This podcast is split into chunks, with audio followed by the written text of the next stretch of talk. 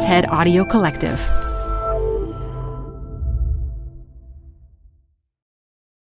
Hi, I'm Debbie Millman. Canva is great for designing visual content for work, no matter what industry or department you work in. Now, your next presentation with Canva Presentations. Start with a professionally designed template and use it as a springboard for your design. It's a serious time saver. Time to present but can't be there in person? Enter Canva Talking Presentations. Record yourself presenting and add your talking head to your slides so your audience can watch your perfected presentation anywhere, anytime. Start designing today at canva.com. Designed for work. This message comes from Apple Card. Earn up to 3% daily cash back on every purchase every day. Then grow it at 4.50% annual percentage yield when you open a savings account with Apple Card. Visit apple.co slash card calculator to see how much you can earn. Apple Card subject to credit approval. Savings available to Apple Card owners subject to eligibility. Savings accounts provided by Goldman Sachs Bank USA member FDIC. Terms apply. I don't know why it's so hard for us to expect better and I've said before, I know men who drink who don't violate women. That is a possibility. It doesn't come with the drink that you forget how to treat a person. This is Design Matters with Debbie Millman. For 15 years, Debbie Millman has been talking with designers and other creative people about what they do how they got to be who they are, and what they're thinking about and working on. On this episode, a conversation with Chanel Miller about rape culture. I was astounded by how people seem to treat rape as the given, saying, So why didn't you protect yourself better? Here's Debbie, first with a word from our sponsor. It can be rough to find really great modern furniture and decor that's affordable, feels as good as it looks, and just generally makes you happy.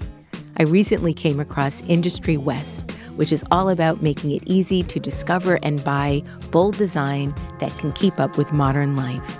From dining and lounge chairs to sofas and end tables, Industry West offers high quality products and goes to great lengths to ensure customer happiness. They also work as easily with the trade, providing industry best warranty and lead times. So if you're interested in surrounding yourself with killer design, visit Industry West. Design Matters listeners can now get 20% off. Just visit industrywest.com and enter promo code Design Matters at checkout. It was a case that started a national conversation about rape on college campuses. The rapist was a 19 year old Stanford student named Brock Turner. To protect her identity, the woman he assaulted was referred to in court documents and the media as Emily Doe. When Brock Turner was sentenced to a mere six months in prison, it set off a media firestorm, and two years later, voters recalled the judge in the case. The day after the sentencing, Emily Doe's victim impact statement was published, and it went viral. We now know that Emily Doe is Chanel Miller. Late this summer, Chanel Miller appeared on 60 Minutes, and she recently released a memoir called Know My Name. The show will begin today with Chanel reading an excerpt from the beginning of her book. I am shy. In elementary school, for a play about a safari, everyone else was an animal. I was grass. I've never asked a question in a large lecture hall you can find me hidden in the corner of any exercise class. I'll apologize if you bump into me. I'll accept every pamphlet you hand out on the street. I've always rolled my shopping cart back to its place of origin. If there's no more half and half on the counter at the coffee shop, I'll drink my coffee black. If I sleep over, the blankets will look like they've never been touched. I've never thrown my own birthday party. I'll put on three sweaters before I ask you to turn on the heat. I'm okay with losing board games. I stuff my coins haphazardly into my purse to avoid holding up the checkout line. When I was little, I wanted to grow up and become a mascot so I'd have the freedom to dance without being seen.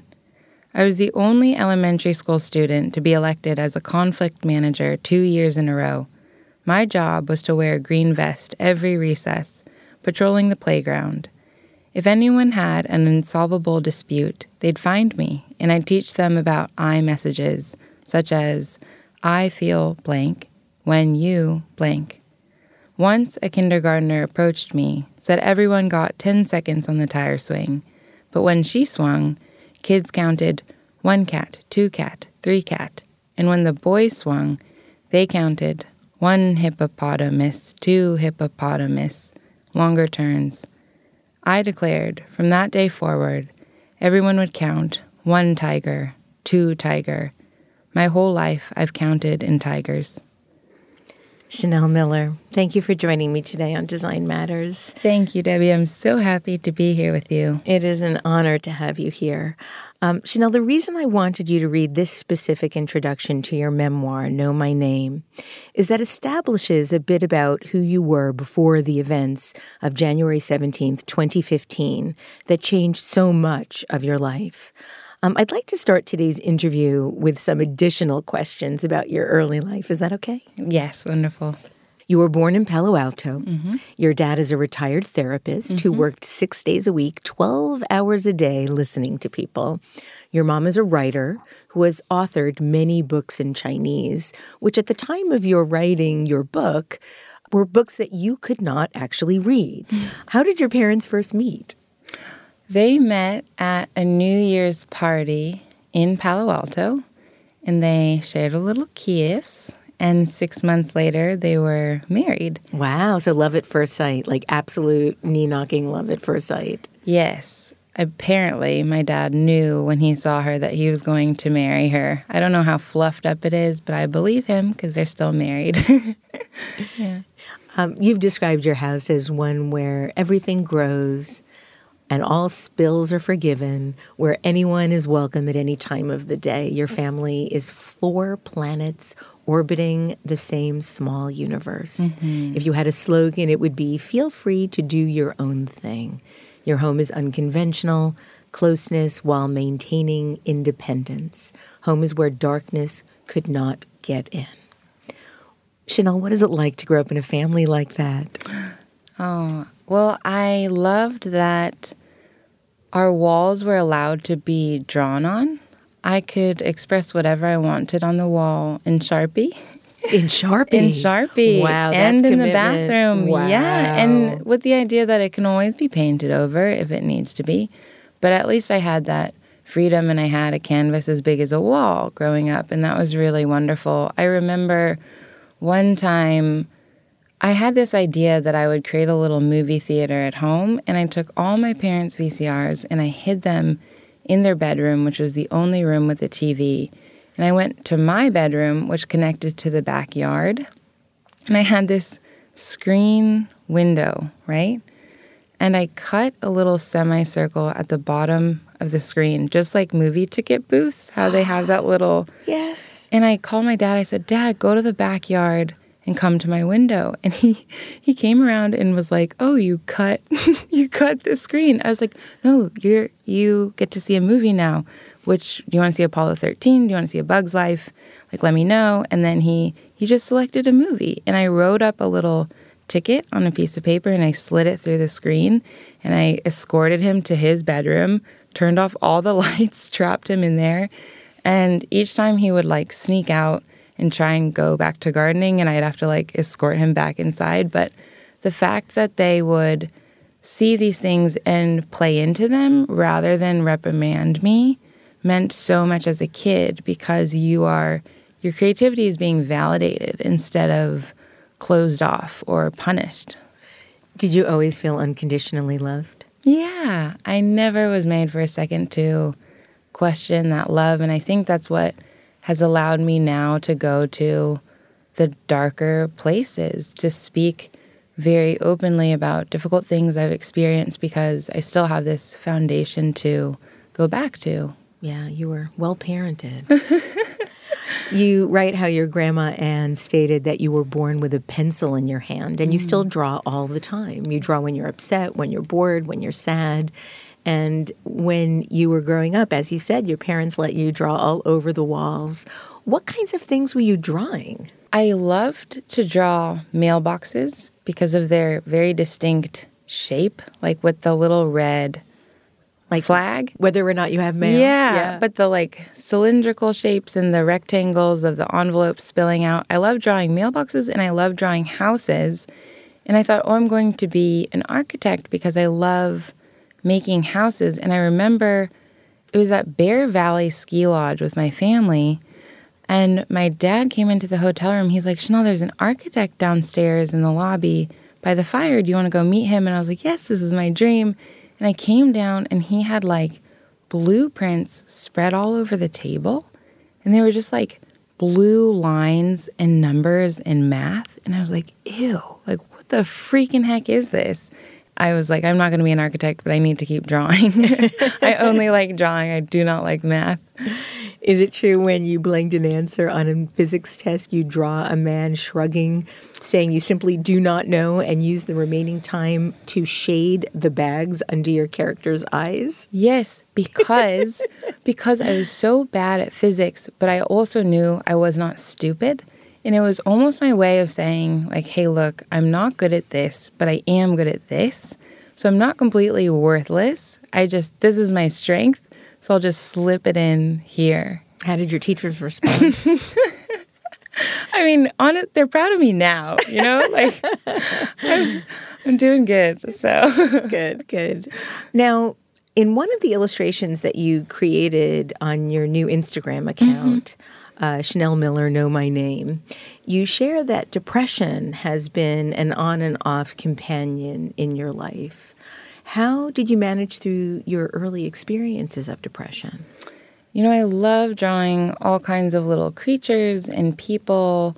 I was looking through my old notebooks and I saw this little person lying in bed that I had drawn, and underneath it just said, Being sad is a very tiring thing. And I draw to remind myself that there's so much that I contain that I cannot see. And I always feel like I can't give up on myself because it's not fair to all the little creatures that are inhabiting me that want to be expressed. And that if I give up then they will never be able to like see the light and make it onto the page. And that's not fair to them. And so drawing just reminds me that there's a lot going on even when my mind is really cloudy thinking about adult things and serious court stuff I still have that really strong desire to create, you know, silly things. You referred to depression and non depression as riding with slugs or horses mm. in this piece that I'm referring to. Can you elaborate a little bit on what you mean by that? Yeah, I think I alternate between riding slugs and horses, meaning I go in and out of these phases where I'm productive or not, where I enjoy waking up in the morning or not. And I've tried really hard not to categorize these things or to think of depression as failing to be the default, as if the default is happiness. And when you're depressed, you're failing, when really it's an equal state of being as happiness. And I'm okay with fluctuating through both.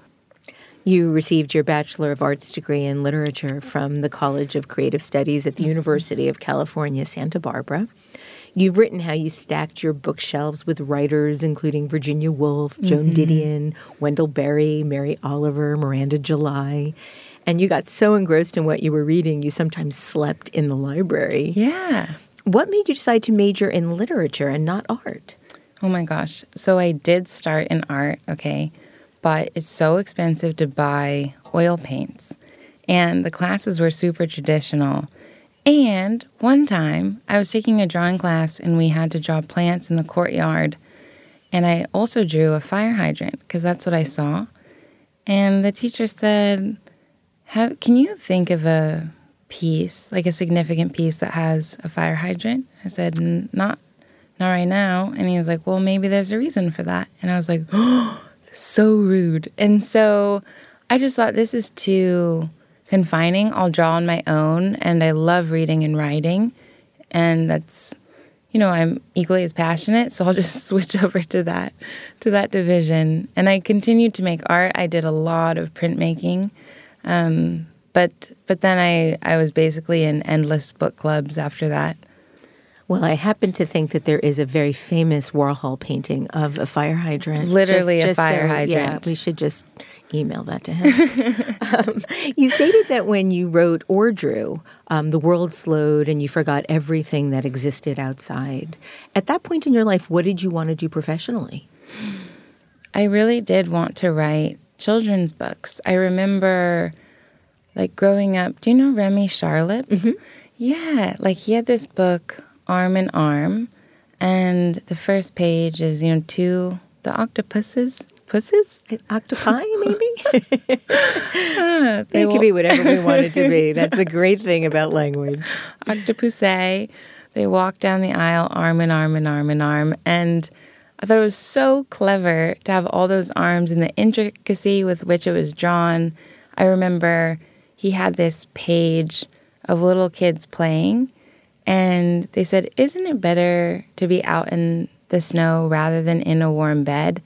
And then it cut to a bedroom of all these little people under a quilt. And they're like, Isn't it better to be in the warm bed than out in the snow? And I was like, Oh, perspective. Like, and the snow on the page, he had drawn each snowball like one fourth the size of a lentil and like filled the entire page. And I just remember thinking, Adults are usually so busy, and this man cares so much about drawing these teeny tiny little snowballs. And I was like, I want to be that. I want to spend my time doing that. And Grandma Anne, who is in the book, took me to a book signing to meet him when I was very little. And it was the first time I realized that there are people creating these books because usually when you go into a bookstore, you're like, these are objects that have materialized out of the universe, at least when you're a kid, to meet the person responsible, I understood very early on that it was a possibility.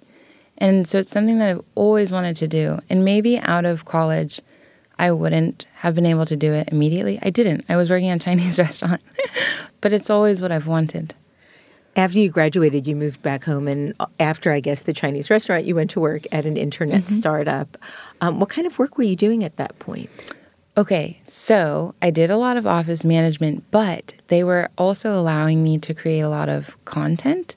And so I was allowed to draw all kinds of things for the app, like weird birds with buck teeth and sumo wrestlers. It was educational, so I got to do a little portrait of John Muir and uh, stuff about Kwanzaa and Peru. So it was it was super imaginative, and I really appreciated that environment. How do you envision your life unfolding at that time? Yeah, I think I just would have grown up in that office with those people, and I still visit them and they welcome me back, and it's so nice to feel like I didn't lose them. That was really important to me and helped me accept that I sort of went off on my own trajectory that I can have all of it, that I that I don't have to accumulate so many losses as I set off in my own direction. You know, I, I've gotten messages from people that say, I wish your life could have been boring, but I'm glad it's not. Just saying, like, I wish you could have just had an ordinary, wonderful, you know, to have not been upheaved so early on not boring. Boring. Do you know what I'm trying to say? I know exactly okay, what you mean. Okay. It, there are many times in your book where you detail the quotidian moments mm. in life yeah. so perfectly that it makes every moment, even especially the ordinary moments, so precious. Yeah. And that is what felt like was robbed from you in yeah. many ways. Yes. Um, the evening of January 17th, 2015, that changed everything. Mm-hmm. For the possibility that some of my listeners might not be aware of the story, can you share a, a, a, top line that isn't too difficult for you to, to share? Sure. Of that night? Yes. Yeah. I had gone to a fraternity party on Stanford campus. I had already graduated. I was with my younger sister and some of her friends. We were dancing super nutty, just getting really silly, having a good time. And then, you know, I was out on the patio with her. I was drinking lukewarm beer. It tasted awful. And then that's where my memory ends. And I didn't know anyone at the party. I hadn't been talking to anyone except my sister and her friends. And um, next thing I know, I'm in a hospital and I have blood on my hands. I realize I am not wearing any underwear, and my hair is completely embedded with pine needles that were scratching my neck and falling out into the gurney that I was in. Um, and then I underwent a multi hour, extremely invasive um, forensic exam where all evidence was collected and continued to find other bruises and scratches on my body that were photographed that would later be exhibited in court. Um, yeah, so that's what happened. So you were raped. I was raped. Um, we're going to talk a, a, lot about the aftermath, mm-hmm. which is beautifully, heartbreakingly, and poignantly articulated in your book, Know My Name. In the introduction to the book, you state that the book is not a personal indictment, not a clapback, a blacklist, or a rehashing. I want to ask you what would be wrong if it were any of those things, Chanel? It yeah. could have been. It would have been if I wrote it.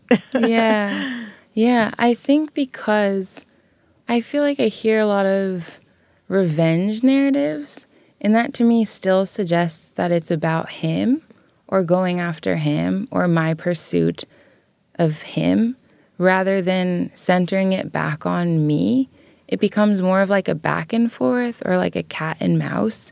And I wanted the story to revolve around me. You know, I wanted to be selfish in that way and to redirect all that attention and to also say that there are thousands of him, right? Mm. I just wanted to focus on that because people may argue, well, he's like done. His he's taken care of. You know, he's an individual that's off doing who knows what. So why are you still up in arms? It's because it's still happening, right? Yeah, this narrative repeats yeah. endlessly.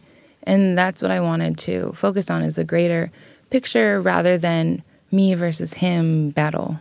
You were assaulted while you were unconscious. Mm-hmm. To young men, also Stanford students, came riding by on their bicycles, yeah. saw that you were unconscious and being assaulted and interrupted. Um, Brock Turner ran. The two young men caught him, mm-hmm. called the police, made sure you were okay, an ambulance was called, and then you regained consciousness in the hospital.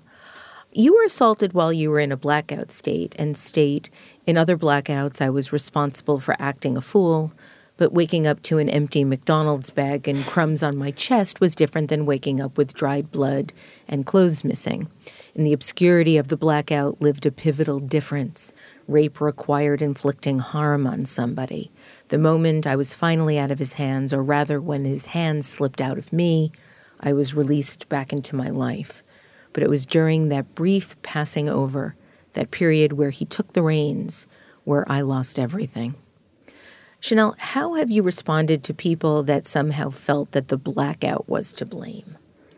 I just continue to say, you will never convince me that it's okay to violate me.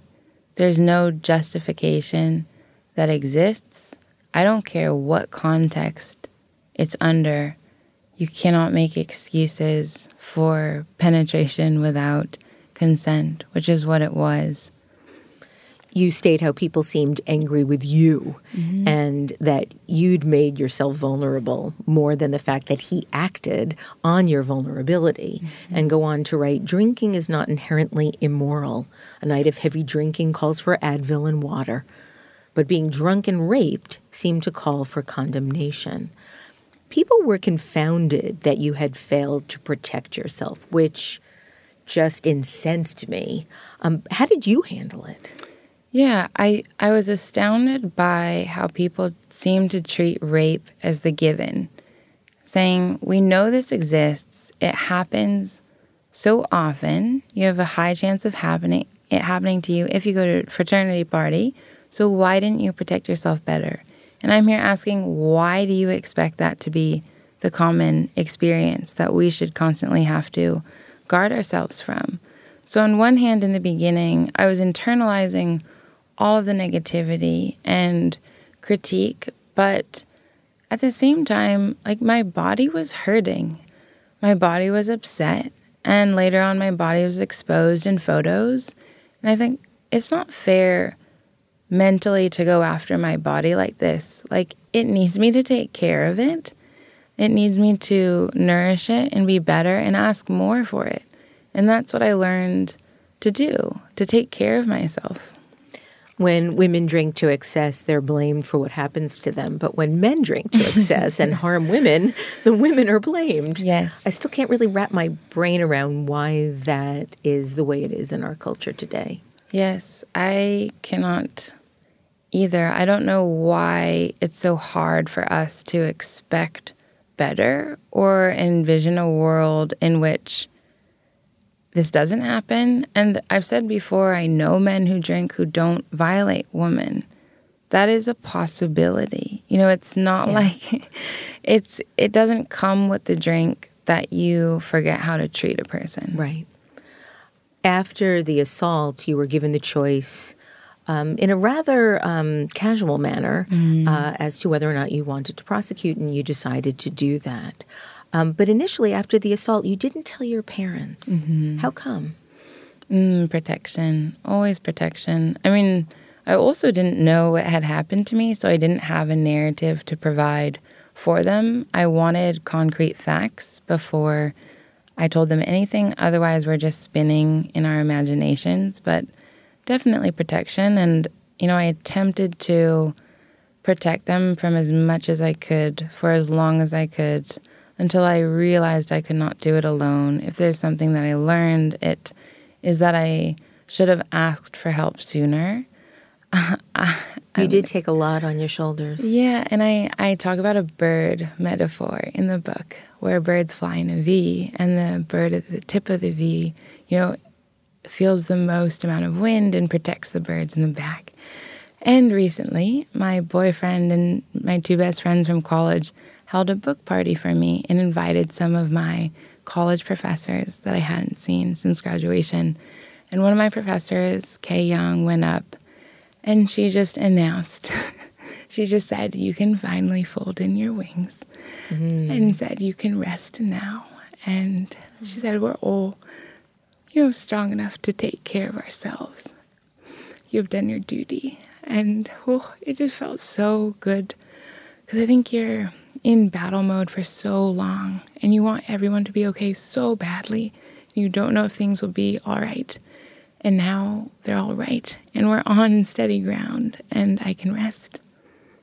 Is it okay to still keep talking yeah. about, about yeah, this? Yeah. Okay.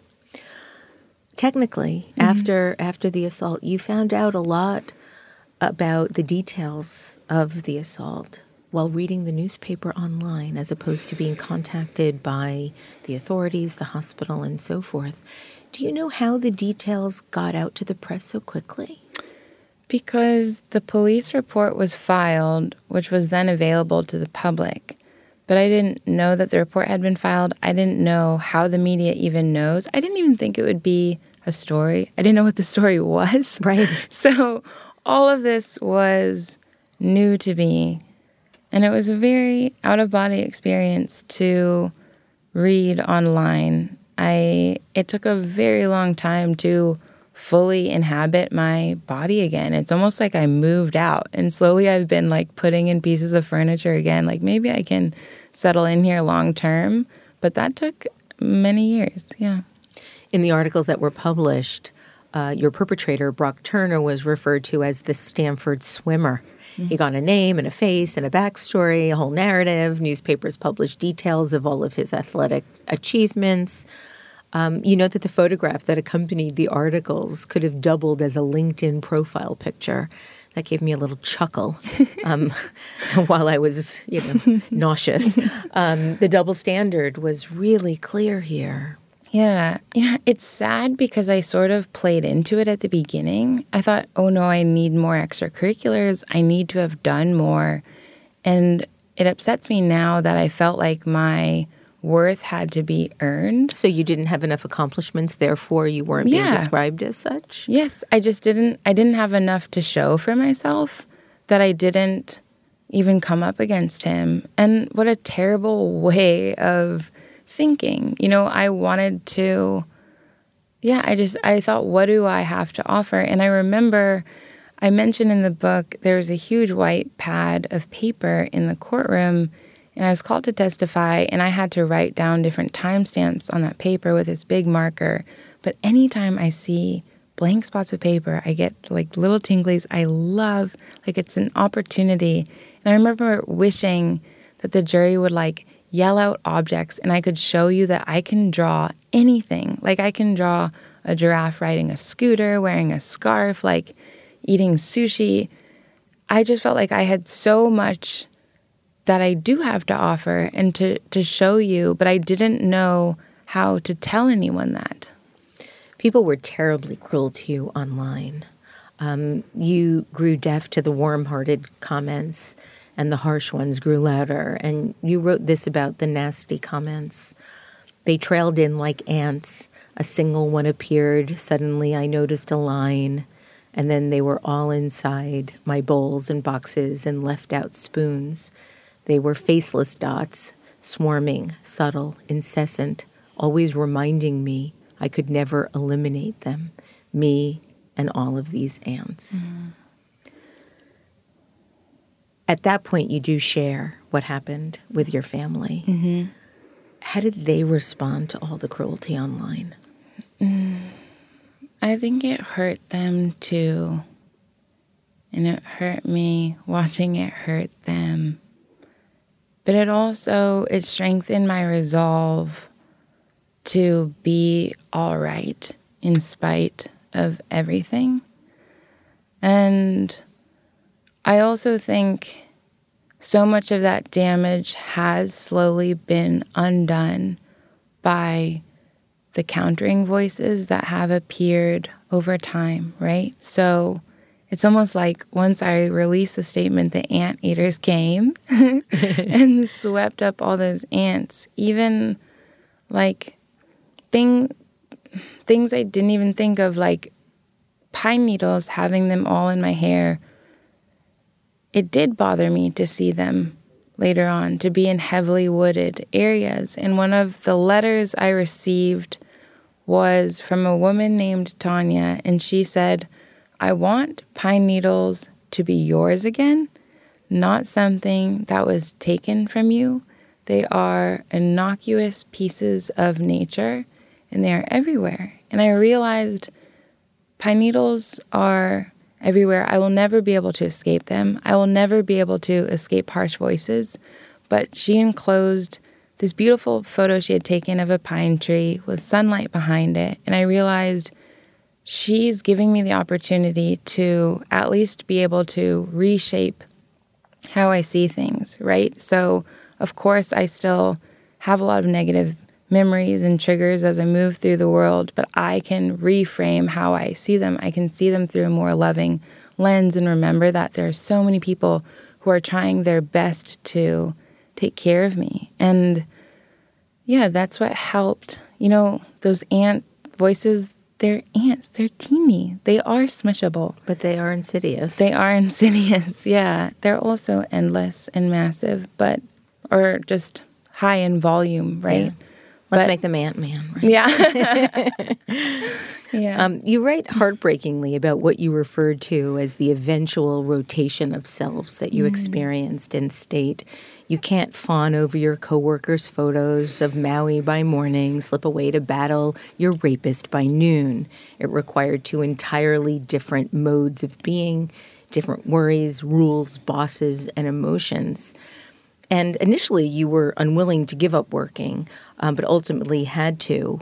Um, yet, at that point, no one other than your immediate family and your boyfriend knew what had happened to you. You spent four years in that rotation of selves Yeah. with no one knowing. yeah.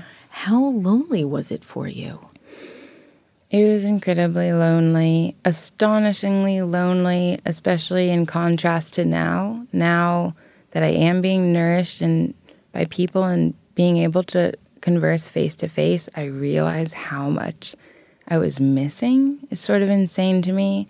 I also, when I think of it now, when I was getting the rape kit done at the hospital, you're lying back and there was a picture of a sailboat on the ceiling and that was the single image of comfort. It was the only image that was provided to hold on to throughout the next year and a half. Like in the police room, police station, in the courtroom, in the waiting room, there's no art, there's no pictures. In all the brochures I was given, there's only like black and white serious photographs. And I remember thinking, like, this is not my natural habitat. And I was so sad to be out of worlds where I had been drawing. And now I was in a world where all those creative parts were dormant and mute. There's no art, no music, no emotions that are allowed to be expressed, no plants, even in all of these spaces. So, being drained like that, it's so essential to let more people in because they will literally remind you who you are because you will go vacant inside. You will have no signals as you look around in those spaces of color to like revive yourself. That's why you need people to be like, I see the actual Chanel. And you just feel like you're being punished when you're in spaces like that. And those people will be there to help warm up those spaces and saying, no, we need to be in like sunnier places. That's where you deserve to live. You were even told that you couldn't discuss the case with your sister, yeah. who was such a big part of the um, experience. Yeah. And and I know that throughout the legal process, you write about what it felt like to always be trying to keep up, not to mess up, to learn court jargon, to pay attention, to follow the rules. What did you learn about the legal processes in place for victims of sexual assault? I just don't. We need to be able to find a way to achieve justice without completely dehumanizing and debasing the victim. I feel like a lot of the reason I lived in isolation was due to fear fear of being, um, you know, if I shared with anyone and Brock's private investigator spoke to my friend and didn't know my friend didn't know they were a private investigator then they might have given out information and then felt bad about hurting me. You know it's you're in an area you don't understand and the only way to keep it contained is to not speak about it. And it's not okay to to not be able to even speak to your own family. You know my sister wasn't treated as my sister in the courtroom. She was a fellow witness. Same with my boyfriend I can't discuss the case with them. You know how insane You weren't even is? allowed to be in the room when they testified. No, I was not. So I couldn't support her. There's a scene where I'm standing outside of the courtroom doors, staring through the windows at my sister, basically unable to breathe, wishing I could pull her out from there, but I couldn't. And even that was something you were worried you were going to get in trouble. Yeah, and then I left the hallway because they'll say, What are you doing here? You're not allowed to be here. It's just, you're treated like consultants like come in here when we need you ask you know answer any question asked of you and then you're dismissed. But it you know it really broke my family down for a long time and every time we emerged it's like we'd be floating like completely untethered from any sense of you know we just didn't have our bearings. We would always be disoriented. We wouldn't want to speak. It's so terrible. And I, I don't expect anyone to go through that. You write about how your DA told you that women aren't preferred on juries of rape cases because they're likely to resist empathizing with the victim. Mm-hmm. That exploded my brain.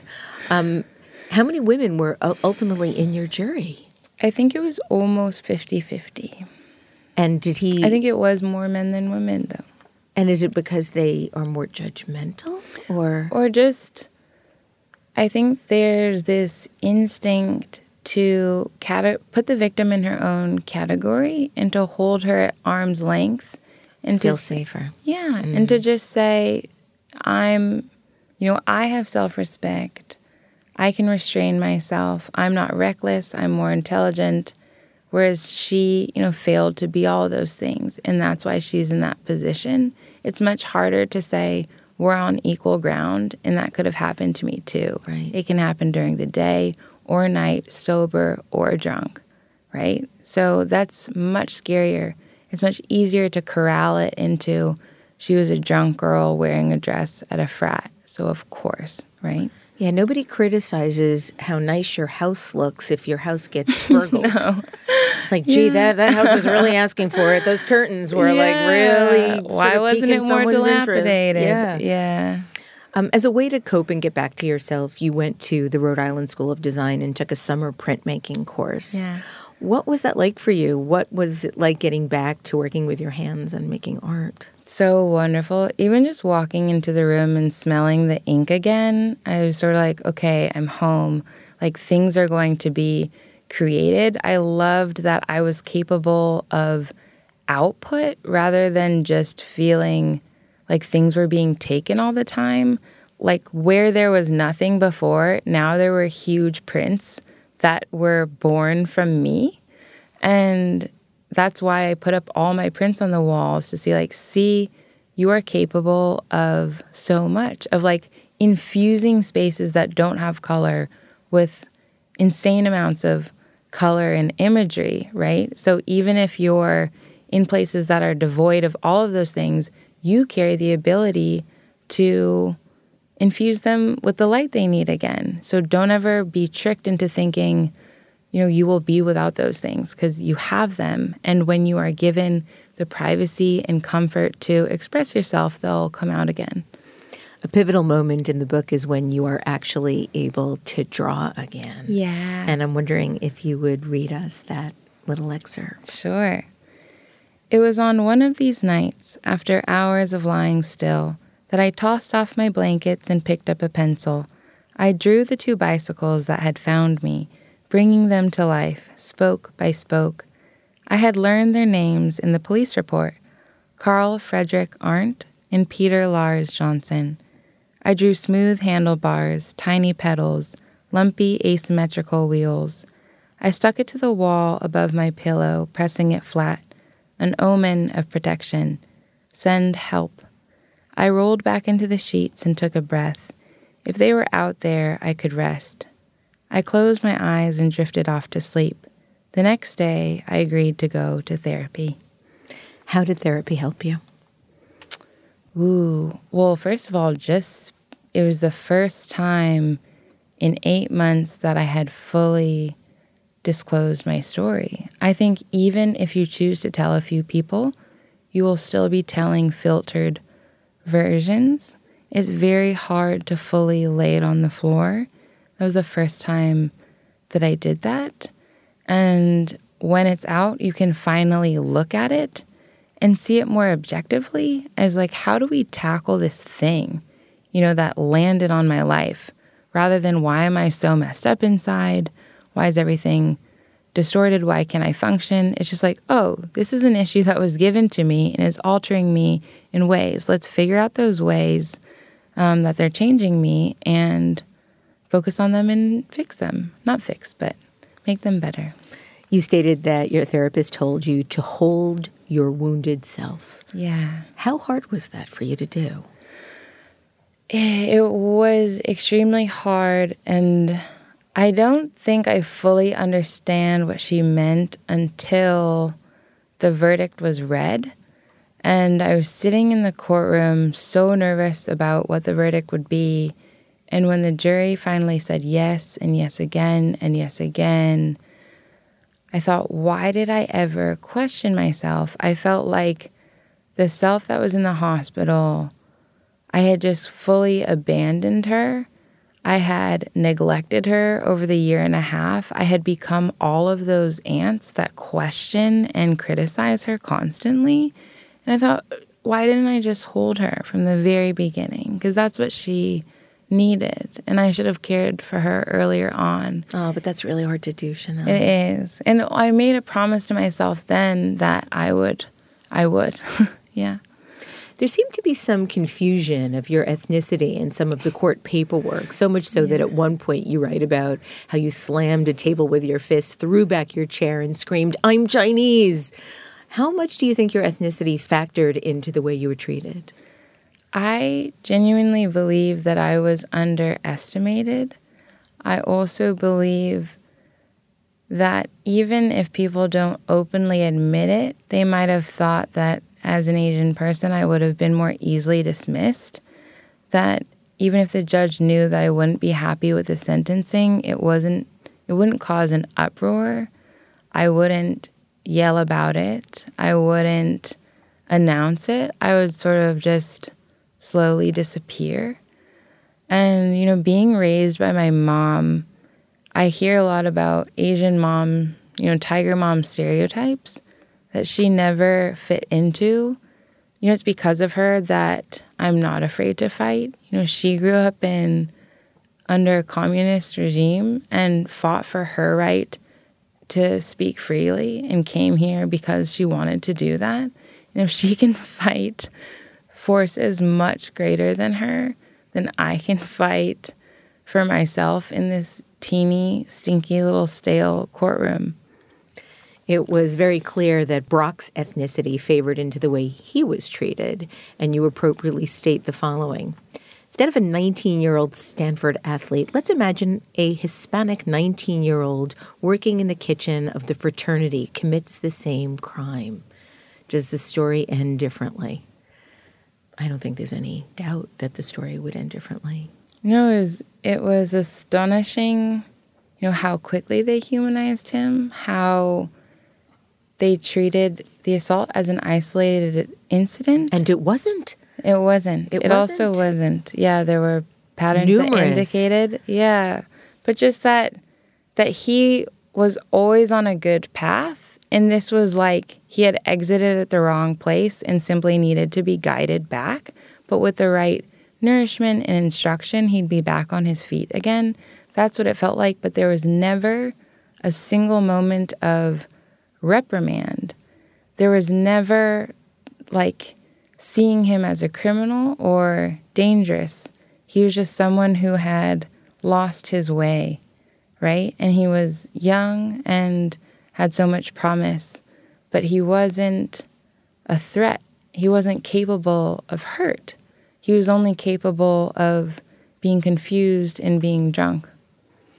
If he had owned up to what he had done, right at the very, very start of this process, if he had apologized, do you think the outcome would have been different? Yes. And I actually was expecting an apology at the very beginning. When I learned someone had been caught running away, I was like, oh, well, thank God he was caught and now he'll apologize. Because what is there to discuss? Like, I didn't even understand what the case would be. And so I was sort of waiting for him to approach my team or to settle. I I never thought I'd have to testify, honestly.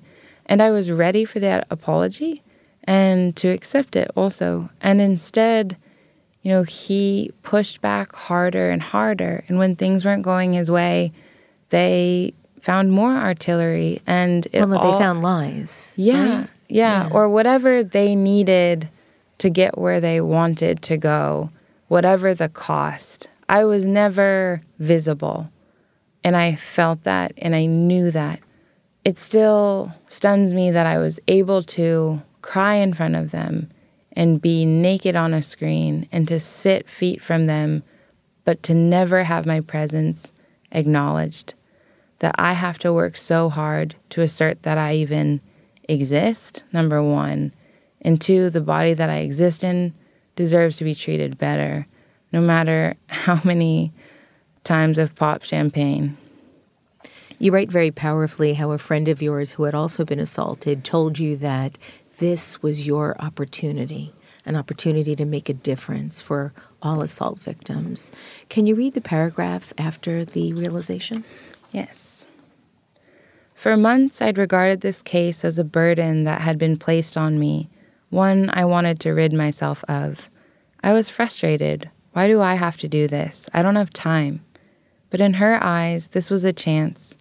This was what she'd tried to do four years ago, only to be met with impatience and apathy, only to be worn out and set aside by authorities, until her best choice had been to leave, to force herself to forget.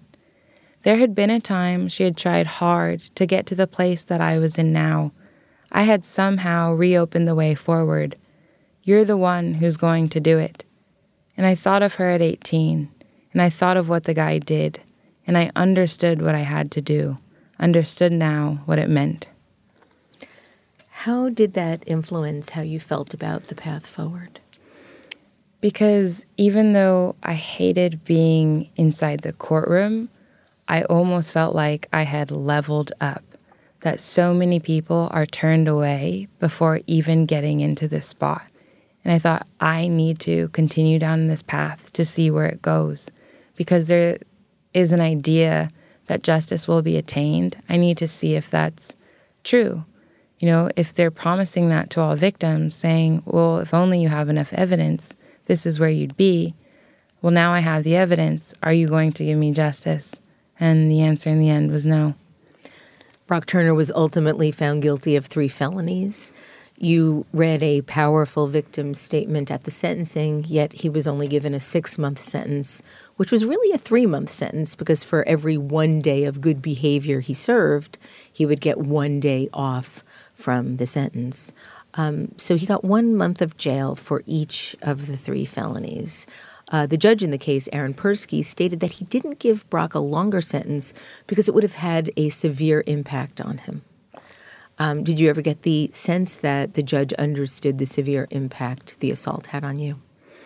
No, and I think he also failed to calculate all that had been happening since the assault, all of the damage that was being accumulated in the aftermath. And that's what I think we tend to overlook that we're so fixated on how what are the dimensions of this bruise rather because we don't know how to measure internal damage psychological damage emotional damage and it becomes the victim's responsibility to have to voice that to let you even see that it's there. Otherwise no one's going to think about it or even know about it. And so that's what i felt like i had to yell in my statement that I'm continually hurting, that you have added to the hurt in so many ways. It didn't stay frozen in that night, it has leaked onto all the nights after, not only onto me, it has rippled out to my family, it has changed their lives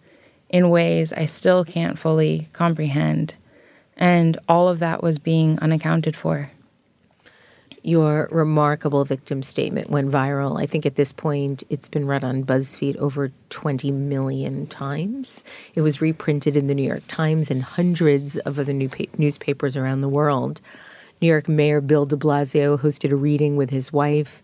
California Congresswoman Jackie Speier led a one hour reading on the House floor. Congressman Ted Poe of Texas said she wrote the Bible on what happens to sexual assault victims. The statement was translated into French, German, Portuguese, Spanish, and Japanese. The statement was performed in sign language. A feminist group in China posted photos of women holding signs Nobody earns the right to rape. It is still rape when he is a good swimmer. You received thousands of emails from around the world, and you've written how every message was pushing you closer to a space in which you were beginning to see yourself more clearly. Yet you also worried, and I'm wondering if you would read another excerpt from Know My Name about how you felt at that time. Assault buries the self. We lose sight of how and when we are allowed to occupy space. We are made to doubt our abilities, disparaged when we speak. My statement had blazed, erupted, was indomitable, but I was holding a secret fear that there must be a cap, an end to this road where they'd say, You have achieved enough, exit this way. I was waiting to be knocked back down to size, to the small place I imagined I belonged. I had grown up in the margins. In the media, Asian Americans were assigned side roles, submissive, soft spoken secondary characters. I had grown used to being unseen, to never being fully known. It did not feel possible that I could be the protagonist. The more recognition I gained, the more I felt I was not supposed to be on the receiving end of so much generosity. Yet people kept pulling me up and up until I heard from the highest house in our nation. The vice president was not lowering down to my level, he was lifting me up to bow with gratitude. What did it mean that he stopped to read my statement? That millions of people had paused what they were doing to take it in? I see the limitless potential of an incredibly talented young woman, full of possibility. I see the shoulders on which our dreams for the future rest. For the first time, I was beginning to understand what my dad meant when he said he was proud of me. I believe, out of the millions who knew I was brave and important, I was the last to know it. Chanel, your work ultimately changed the law in California about what is considered rape. Can you share what that new law is? It eliminates probation as an option when a victim is assaulted while unconscious. Thank you. Mm-hmm. Thank you for doing that. You've written how trauma provides a special way of moving through time. Years fall away in an instant. We can summon terrorizing feelings if they are happening. We can summon terrorizing feelings as if they are happening in the present. Are you still experiencing that? Yeah, absolutely. I think the only difference is I'm far more in tune with how I'm doing, and I always check in with myself. I check in even in these interviews. Am I breathing okay? How's my heart rate? Are my hands clenched? You know, if I need to take a breath or slow it down, I do. And that self monitoring is really different than before when I would hold things in for a really long time and they would explode out in different directions when it hit breaking point. Um, that general upkeep is what is helping me get through the days. And when I lapse, instead of being hard on myself for not being more productive or for showing up when I'm needed, I just say, You're already doing plenty. You've come so flipping far. You never forget that and continue to give yourself credit for that. And I do. And I go, this, I, I just accept that this is the fast as I can go. This is as much as I can do. And if I hit a point where I feel like I can't do anymore, it's not because I'm inadequate, it's because my body is asking for more nourishment from me, and I'm going to respect that. How has your art making helped this part of your recovery? Oh, like I said, it always felt like the art world and the court world were completely separate. And I want to continue to integrate them. I'm interested in adding art into those waiting rooms or on those pamphlets. You know, images can be really nourishing and humanizing, and I want to be able to express that with my little characters, to treat them as little companions that people can find in those darker places. So I will continue to create little armies of images that I hope will help people, you know, get more in touch with their emotional truths. Do you have other art projects brewing? I do. Can you tell us about any of them? Gosh, even just being asked, I've been given more opportunities to do art, and that's what I worried would not be possible, right? I thought I would be confined to speaking about one topic forever. And even the simple act of inquiry, like tell us more about your drawing, has meant so much to me and makes me understand that there's a lot of the future that I'm excited to grow into, that people will allow me to grow into. The New Yorker stated this about Know My Name. Chanel Miller's writing debut may have been precipitated by her assault, but the final work devitalizes its horrific beginnings. No narrative is as persuasive as Miller's. There is no more self effacing sobriety, no more conclusions plastering confusion and fury. Know her name, know her voice. Congratulations, Chanel. The book is now also a New York Times bestseller. I know one of the things that you talked about being so afraid of in your 60 Minutes interview was the possibility that you might never be able to write a children's book given the reputation that might follow you because of what happened. Do you think you'll be able to fulfill that dream of writing a children's book? Absolutely. Good. Yeah. Good. I'm wondering if you might be able to read one more piece for us today. Yes. It is about how you view yourself and how to move forward. Mm-hmm.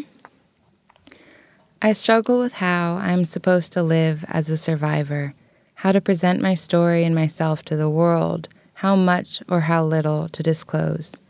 There have been numerous times I have not brought up my case because I do not want to upset anybody or spoil the mood, because I want to preserve your comfort, because I've been told that what I have to say is too dark, too upsetting, too targeting, too triggering.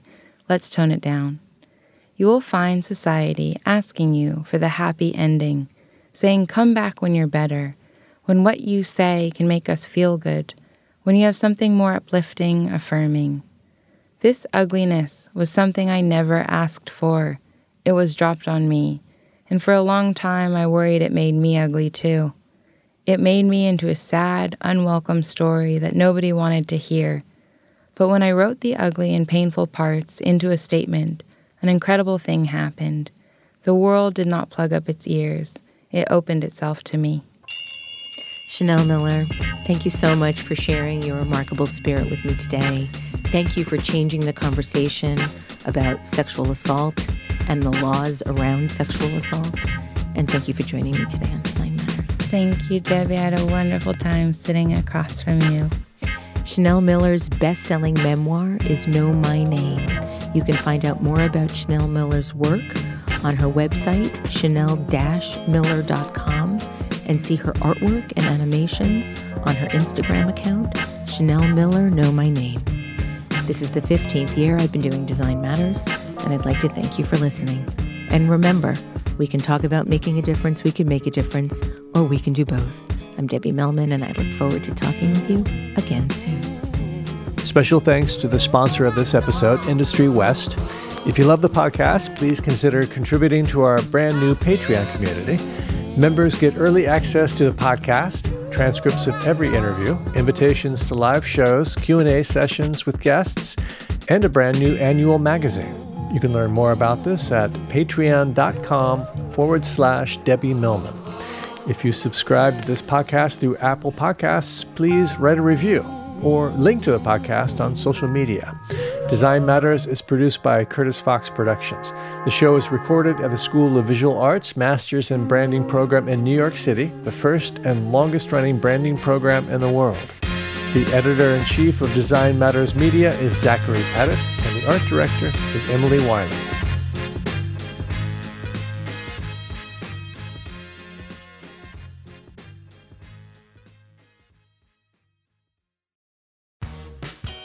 You're growing a business and you can't afford to slow down.